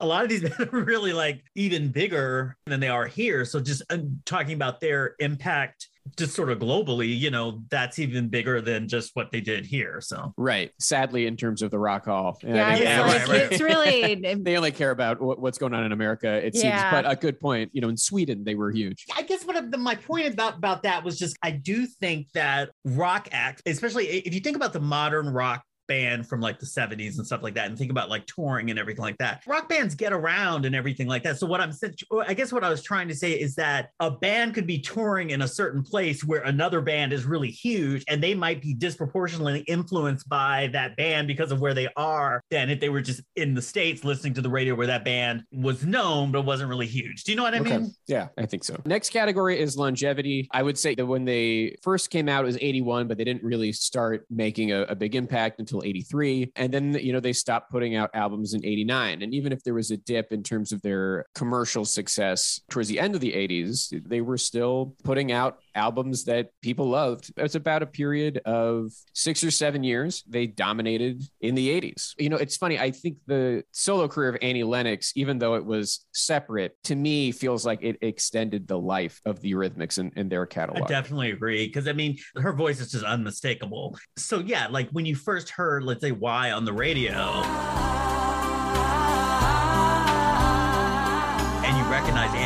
voice, you don't necessarily aren't going to think that it's solo. You're going to just Mhm. think of Eurythmics or whatever. Uh, Yeah. So yeah, no, I totally agree that that definitely, even though you know, for the solo thing doesn't work for a lot of lead si- singers that really you would think it would work for, she was really ma- able to make it work for her. Yeah, she has a great solo career, and I feel like that will, if when they get it inducted, I think it will be acknowledged. They do it oftentimes the reverse way, where it's like, I'm sure if when Lionel Richie gets in, they will talk about the Commodores. Usually it's like a, an artist will get in solo, but they had been with a band. Yeah. Uh, and I like the Stevie Nicks of it all Uh-huh. too. Whereas I think with this one, it's like if when Eurythmics, they'll also be like, and then Annie went on to blah, like, you know, they'll be Yeah. 15, 20 seconds in the package when they're like, and Annie went on to just absolutely make a lot of people cry. Uh, Mhm. and also launch John Malkovich into the stratosphere in the Walking on Broken Glass video. But like, Right. And they will do that with Dave Stewart as well, because, you know, his work Yeah. extends beyond the Eurythmics with his uh, songwriting and producing for so many artists. And so I think that only helps their chances of getting in because it's impossible to like make someone compartmentalize this stuff and be like, oh, it's just the Eurythmics. You're, just, I mean, like, Yeah. you're looking at Annie and Dave and you're thinking about their careers as a whole. And Dave has become such a like, I mean, he is, if he's not still at one point, like in the 90s and the, the OOs, like he was that person that just, if you wanted to take a superstar act and just make a serviceable album, just know everything's going to sound right and whatever, just put him with Dave Stewart, you know, that everything, Mhm. you're going to get a finished product. You know, you're not going to get some crazy thing. I actually wrote down a couple of people that he worked with, and I was just curious if you knew, I'm sure you do, which ones these people are already in the Rock and Roll Hall of Fame, because I thought that that would definitely be. A- Yeah. He's worked with Stevie Nicks, so she's in. mhm. Two times. Ring- Yeah. Ringo Starr, Two times as also well. another two timer. Bryan Ferry, Mm-hmm. Mhm. Roxy Music Okay. is Roxy. Music. Bon Jovi, Yep. Yep, 2018. Mick Jagger, of Yep. course, with the and- Famously. Uh, I don't know. Let me check.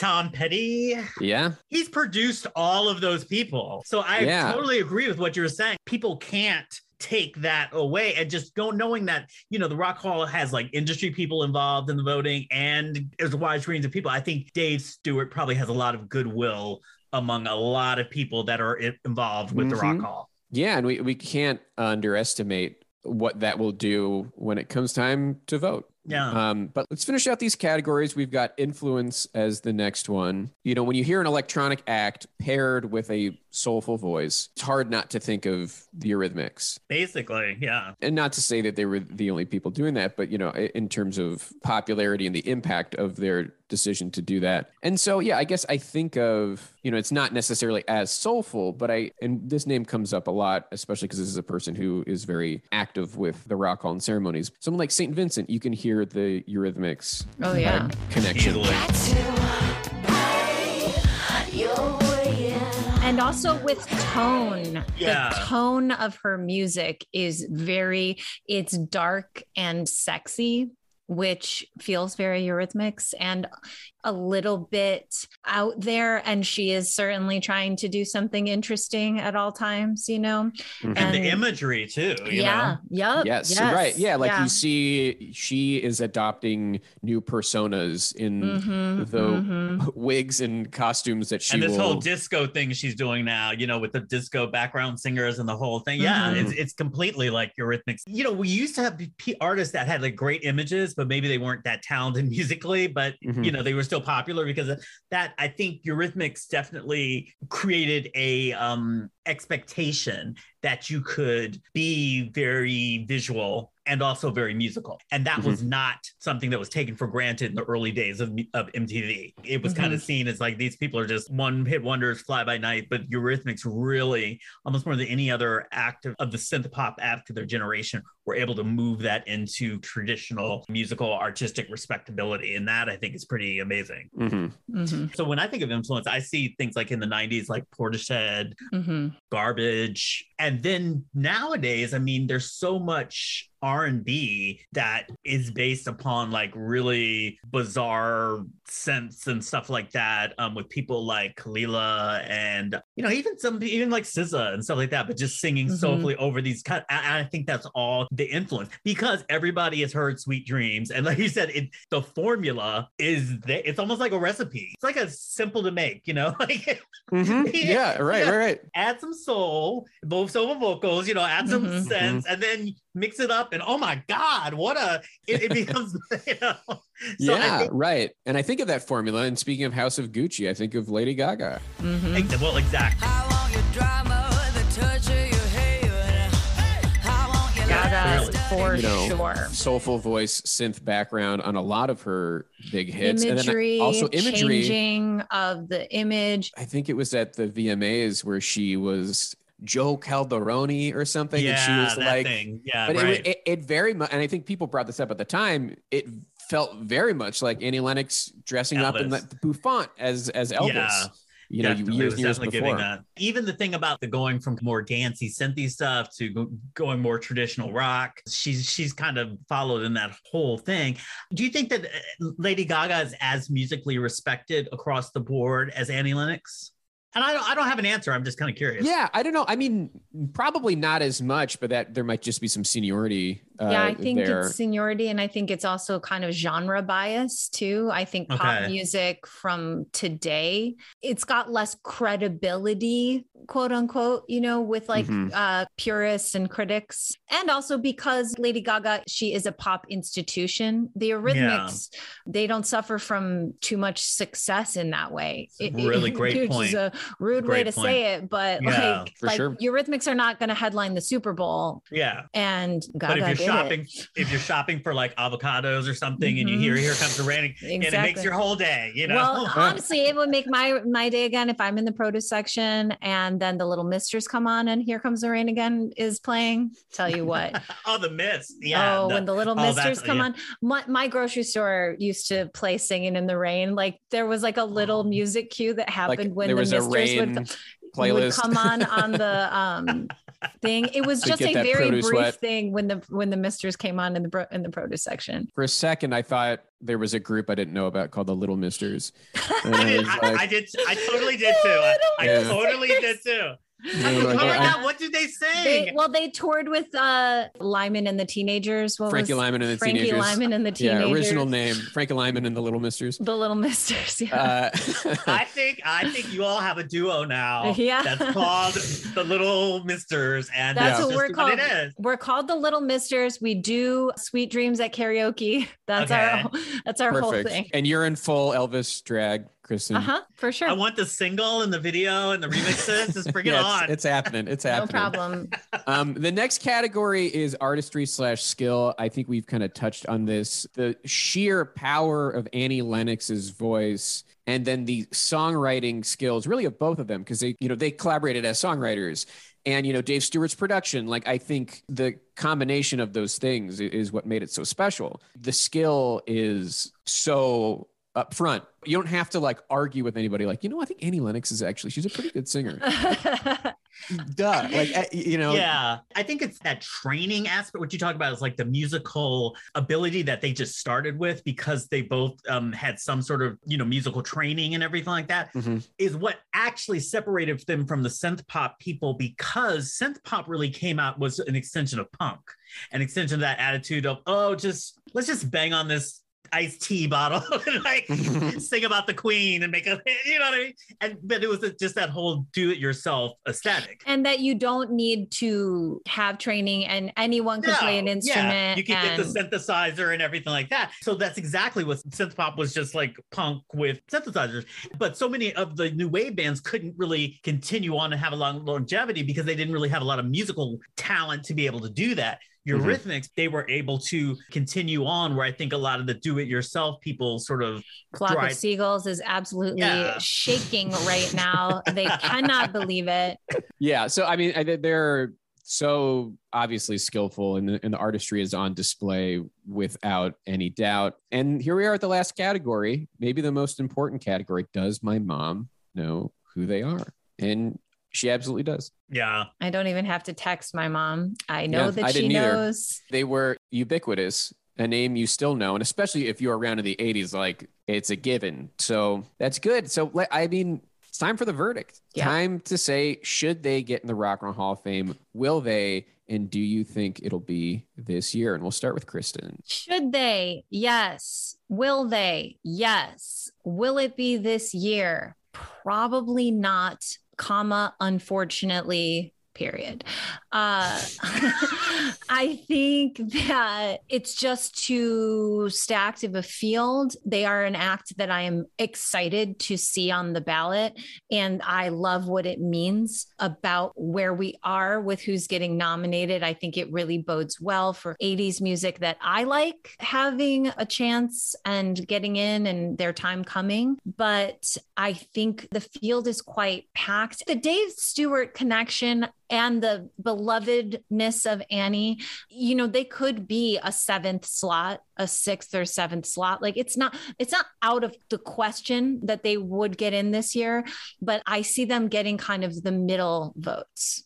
And so that is why it pains me to say it. They were one of the people I was most excited to see on the ballot this year, just because, uh, you know, so many of the names were old uh, and repeats from last Yes, year. and names that we had seen very recently. And so that was like thrilling in its own little way. I imagine that it will not be more than five years before they get in. I'm hopeful at least. The problem too, though, is the now I'm talking myself in circles, but like Uh-oh. the problem is like kind of the new wave art rock crossover field. There's just so many people that still have to get in.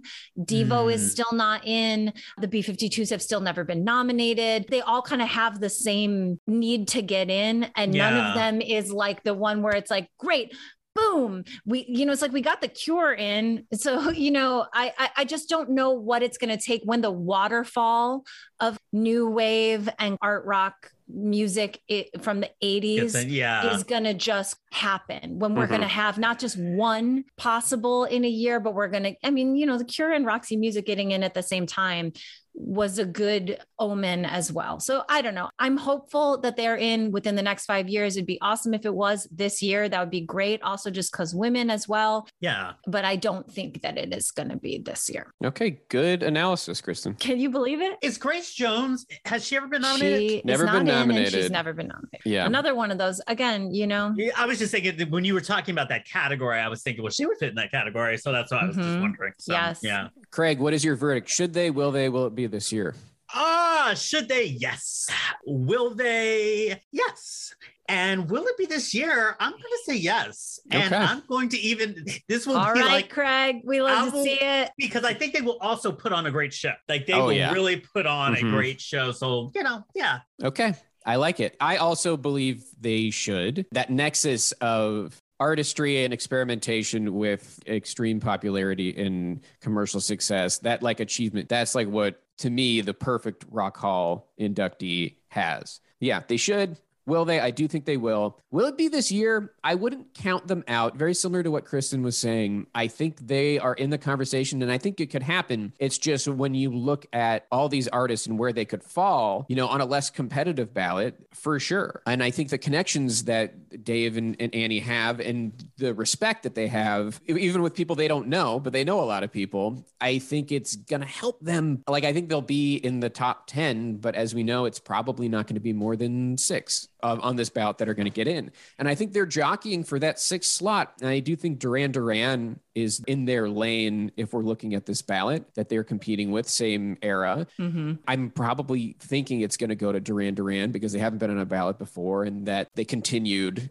and they still put out music and they had a longer run. And Nile Rodgers is in, and he's considered like an unofficial member of the group of the Yeah, Rand- true. So And so, yeah, I, I mean, I'm going to say probably not, but if it happened, we we can't call it a surprise. I can't underestimate the industry connections that they have, and I don't know what the the um, sort of breakdown is among voters, like how many people are industry, how many people are, are this. But Jimmy Iovine produced, I believe, "We Two Are One." Yes, he and did. Jimmy Iovine's like the most powerful person in the music Mhm. industry now. Sure. You know what I mean? If Jimmy Iovine called you up and told you, I don't care who you vote for, but you need to vote for Dave Stewart and Eurythmics, uh-huh. you're probably going to do it. That kind of strong arming does happen at record labels and stuff like with Grammy voting and everything like that. The other thing is for their last album, Peace, they were signed to Arista by Clive Davis. Again, another super force within the industry. And Clive Davis also was responsible for Annie's solo career Mm-hmm. you think of these huge industry figures are really behind the people in this band. Mhm. I think that might move things in an unexpected way. Interesting to see how it'll play out.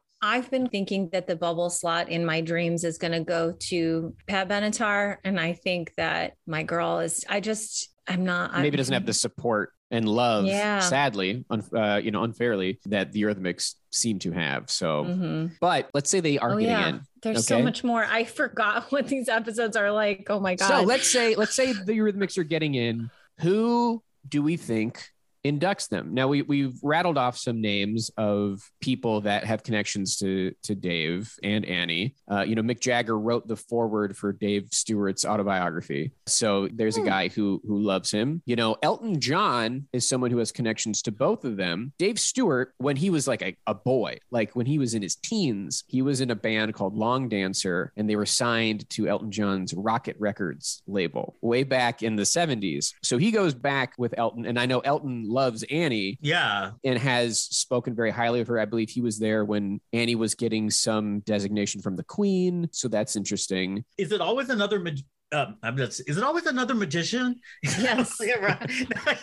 There's a it lot of smoke. There's a trapdoor. It's pretty interesting. So, so it isn't always a musician. Often it is, but like this last year, we saw a number of actors. Like we saw Drew Barrymore induct the Go Go's. We saw Angela Bassett induct Tina Turner. We saw Dave Chappelle induct Jay Z. So they do extend beyond the music world, but it is but it's usually celebrity. Yeah. okay. Yeah, it's a, you it's want a a name. big You want a big yeah. name. You know, I don't think like Bob Dylan is going to show up, but I do know he and Dave are friends. And like the Traveling Wilburys, like did a lot of stuff in Dave Stewart's backyard. Do we think Mick Jagger or Elton John are big enough names?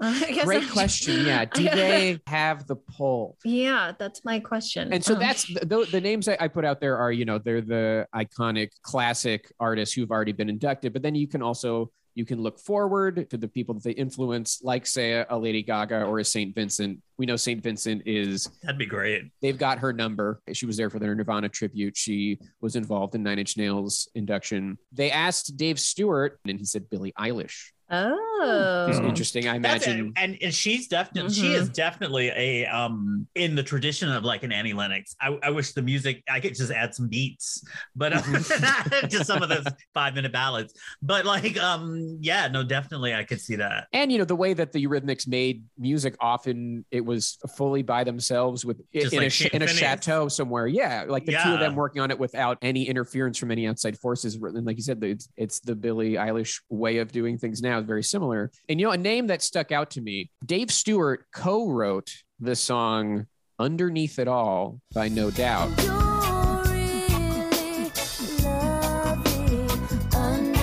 and I know Gwen Stefani is like the Mm. perfect That'd be indus- good. industry darling that like hmm I want indu- that. I want that. she inducted the police and she would show up and you know wrote a song with Dave Stewart and I, I got to imagine has love for the Eurythmics so that's uh, Yeah. another I choose that option. I like that. I want Gaga. I want there to be like, I want the Taylor Swift treatment for them. Mm. Do you know what I mean? Yeah. Like, like one of the biggest names. I want now. big name for them. You Yeah. know, I, I think Gwen Stefani would show up and do a nice job, but I'm just like, man, if they could get just a giant name, Right. I think it would look good for them. It would be like, see, and that's why they're in, baby. You know, Yeah. What would really be left field is to have somebody like, can you imagine if Stevie Wonder inducted him? Like, has he Mhm. ever oh my inducted anybody? gosh. Oh yeah, Mhm. for sure. He inducted Bill Withers. He inducted Okay. Little Willie John. Or uh, like Elvis Costello, would he be good to induct? I don't. Potentially, it'd be it'd be cool. But I don't know that That's that not has that's that not in your huge category. I, get- I get yeah, it. I no, it, I, I, it. mean, and I love Elvis Costello, but Yeah. no.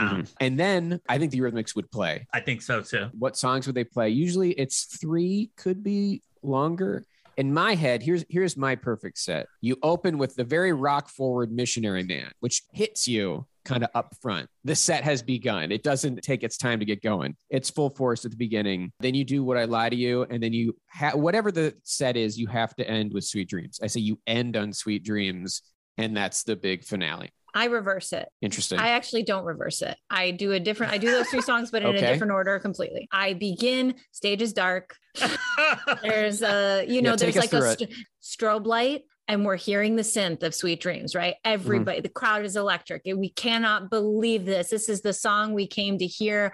We are so excited about it, right? And that song has a great build all the way up. So then we're just like ramped up. We're so hyped. Okay, great. We're in the, we kind of do the middling song. We do Missionary Man, a song that I think is good, but also kind of, it feels mid tempo. It, it's a steady tempo. Mhm. And then you end with Would I Lie to You, which is one of the most kind of ebullient songs that they have. And so by then the horns have joined them. You know, it's like we're we're going from small to big with Big, regard yeah. to spectacle and number Okay. of people on stage. And then everybody's partying. It's a then um then it becomes like a ska tribute. okay, get out of here. You're done.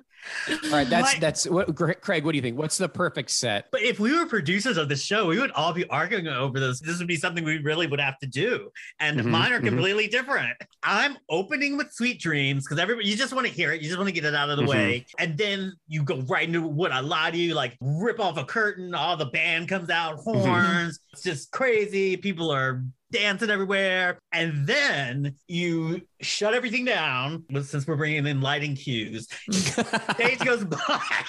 you know? Thank you. Spotlight on Someone a with a vision. on a chair with Dave and his guitar, and Annie standing there in some wonderful something or other. And then they sing the ballad, The Miracle of Love from Revenge. Miracle of love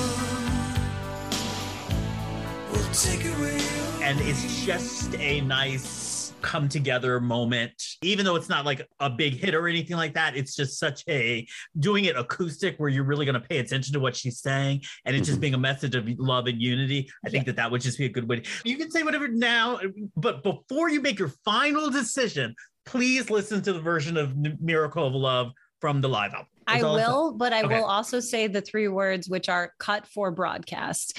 Um, that is not Damn. making it on the HBO Damn. special. Wow. I hear you. I'm like, they should play it. It would be beautiful, but that's not making it in. They Oh. have they only have three and a half hours uh, worth of programming.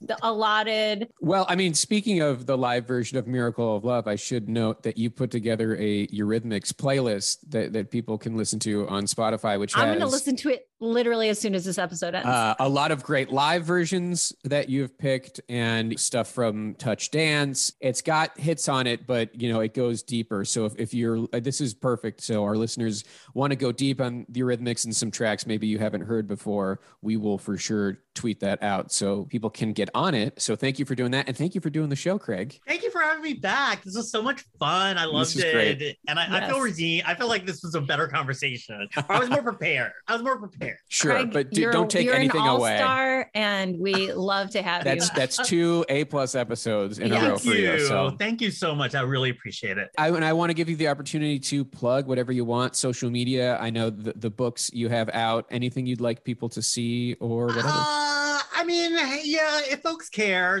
you know, like I'm on, I'm on Twitter and like at Craig's Pop Life. and and your Twitter is great because you do for your writing a decent amount of research, and you will share the stuff that you stumble upon, which I think is great. You know, it- screenshots from old magazines and, and articles and pictures and it's a great follow craig's pop life i must Thank say you for saying that because you obviously get that I'm just researching stuff and then occasionally I come across something interesting and I just share it. Some Mhm. people think I'm actually like curating, and I'm like, but it doesn't even make sense. Like, Right. you know, so I'm glad.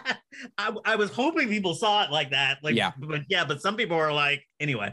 Um, so, yeah, there's that, and then of course, and I'm also on Substack. I have a Substack newsletter that you can subscribe to and find out about new things. But the next thing that's coming from me is a book on Janet Jackson that will actually deal with her life and art history, unlike the documentary that just came out recently. okay a, a different a different focus a different Shade. focus I'm But that's- interested. That- that's the next book. Okay, awesome. That's great. And of course, the LaBelle 33 and a third is forthcoming. Yes. Date TBD. All right. Well, our listeners know they can follow us at RockHallPod on Twitter and Instagram. RockHallPod at gmail.com is the email. If you want Kristen to see your message, you needed to designate that somewhere in there. Otherwise, she doesn't want to read it, and I'm not going to forward it. Subscribe to us on Apple Podcasts. Rate and review us five stars only. We beg of you, nothing less than five. Even if you think that's the honest truth, is that we're lower, give us five, and it, it helps us to survive. Thank you to Mike Lloyd for the logo. Thank you to Yusu Kim for the music, and thank you to Pantheon Podcasts for hosting us. I'm Joe Quazala, I'm Kristen Studdard. and who cares? About the Rock Hall. Why did I sing it? Why? you did. and Why did that's-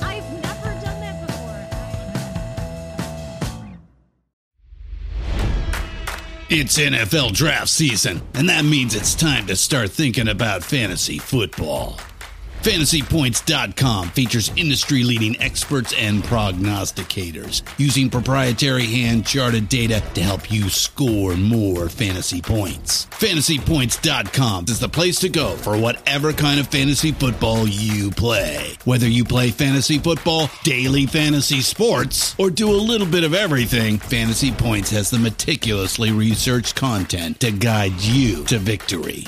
And why wait for the fall? Fantasy Points also covers the new spring football league, the UFL. Join the guru, John Hansen, Scott Barrett, Joe Dolan, and other massive names in the fantasy football universe with an exclusive offer. Use code Pantheon for 15% off any fantasy points package, including the all in package, with access to every article, tool, and data nugget that Fantasy Points has to offer. That's fantasypoints.com and code Pantheon for 15% off at Fantasy Points. Fantasypoints.com.